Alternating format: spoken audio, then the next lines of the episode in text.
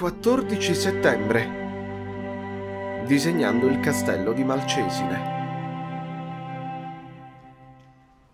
Il vento contrario che mi spinse ieri a Malcesine mi procurò una spiacevole avventura che sostenni di buon animo. Come mi ero promesso il giorno prima, andai al vecchio castello. Mi collocai nella corte, di fronte all'antica torre, disegnando quei ruderi sopra una pietra. Ero seduto da poco quando entrarono parecchie persone e non tardai a essere circondato dalla gente. Capii che il mio disegno aveva attirato la loro attenzione, ma non ne diedi peso e continuai a lavorare. A un certo punto mi si avvicinò un tale che mi domandò che cosa io stessi facendo. Risposi che stavo facendo un disegno della vecchia torre per portare con me un ricordo di Malcesine. Mi replicò che la cosa non era permessa e che avrei dovuto desistere dal mio lavoro.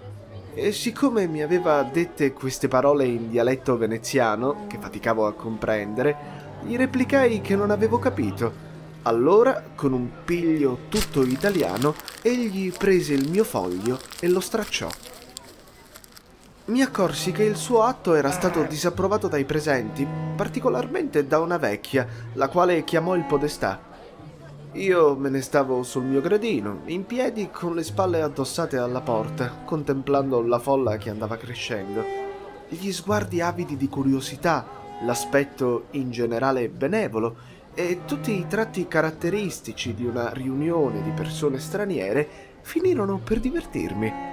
Ero tornato di buon umore quando giunsero il podestà e il suo attuario, e alla loro domanda sul perché io stessi disegnando la loro fortezza, gli risposi che io non scorgevo affatto una fortezza, ma rovine, considerando lo stato della torre e la mancanza di porte e cancelli. Mi si rispose e quando anche fosse solo una rovina, che cosa poteva presentare questa di pregevole?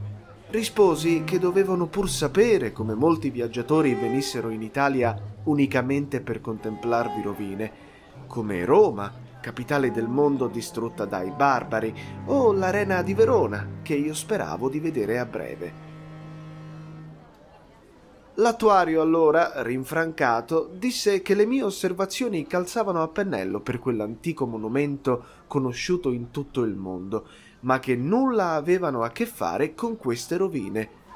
Dissi allora che non solo le rovine romane meritano essere studiate, ma anche quelle del Medioevo.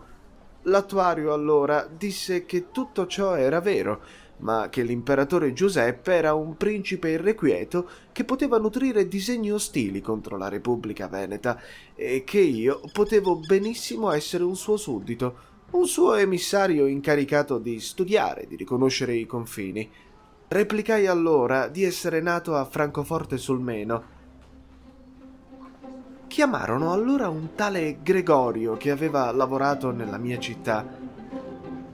Era un uomo di 50 anni di colorito bruno, un vero tipo di fisionomia italiana. Parlò disinvolto, quale uomo esperto del mondo. Per fortuna il suo soggiorno a Francoforte coincideva con gli anni della mia gioventù. Gli parlai di tutte le famiglie italiane che io conoscevo benissimo. Quando finì il discorso, l'uomo era quasi commosso e disse: Signor Podestà, sono persuaso che questo signore è persona da bene, agiata e colta, la quale viaggia per la sua istruzione dobbiamo lasciarlo andare con ogni dimostrazione di cortesia, perché egli possa dire bene di noi ai suoi concittadini ed invaghirli a venire a Malcesine. Ottenni allora il permesso di poter girare il paese in lungo ed in largo, a mio arbitrio, in compagnia di Mastro Gregorio. Il padrone della locanda dove era sceso ci volle accompagnare e si rallegrava con l'idea dei molti forastieri, i quali non possono mancare di affluire a Malcesine quando ne saranno divulgati i pregi.